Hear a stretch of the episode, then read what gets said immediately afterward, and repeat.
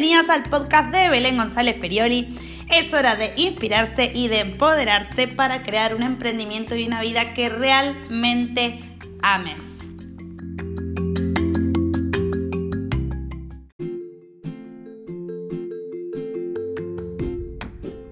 Bienvenida a un nuevo episodio de mi podcast. Hoy vamos a ver un tema que me encanta porque yo soy súper social y les quiero enseñar 8 tips para hacer networking. ¿Empezamos? Hacer conexiones es clave para todas las emprendedoras, cualquiera sea tu rubro. Para que no sea un solo, hola, mi nombre es Belén, que hace que sea aburrido y sin sentido, hoy te quiero contar 8 tips para que aproveches cada oportunidad de networking al máximo. Número 1. No te sientas culpable. Cuando hacemos networking hay muchas personas para conocer, para hablar y para presentarnos.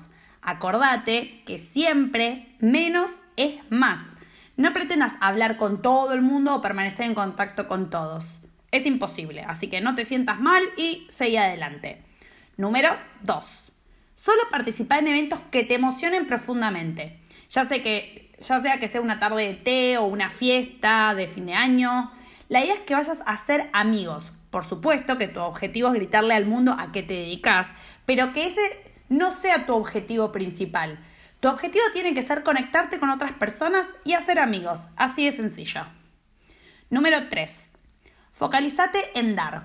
¿Cómo puedes ayudar a la otra persona? Quizás le puedes recomendar algún curso que hiciste o algún libro que leíste. El foco tiene que estar en dar, dar y dar. Número 4. Escucha más de lo que hablas. Este es un tema que a mí me cuesta horrores porque me encanta hablar, me encanta, me encanta hablar, pero las personas con las que más nos va a interesar conectar son aquellas que quieren saber más sobre nosotras. Entonces, escuchar es súper importante. Número 5 estar presente. Así de sencillo. Cuando estás hablando con alguien es importante que le des toda tu atención y no estés mirando para otro lado o haciendo oídos sordos.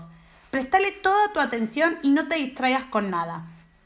Es muy común cuando estamos haciendo networking en un lugar donde hay también muchas personas que mientras la persona que tenés enfrente te está hablando, vos estás mirando a tu alrededor, siempre estar mucha atención a lo que te está diciendo la persona que justamente tenés enfrente. Entonces no hagas eso.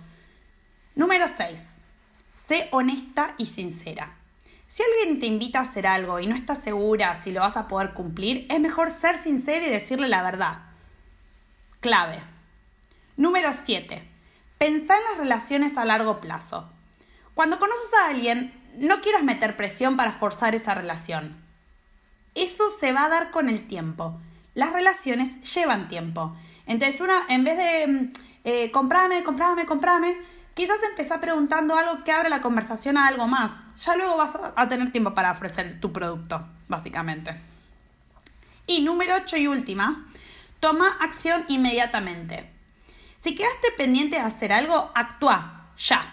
Por ejemplo, si después de conocer a alguien que hacen que le vas a enviar un mail con alguna propuesta o ofreciéndole tus productos, hacelo y no lo pospongas.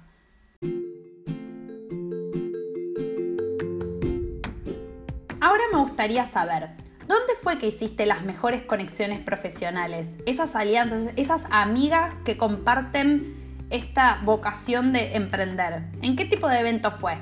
Puedes mandarme un email a info.belengonzalezferioli.com o mandarme un mensaje a través de cualquiera de mis redes sociales. Me puedes encontrar en Instagram, Facebook, LinkedIn o Pinterest.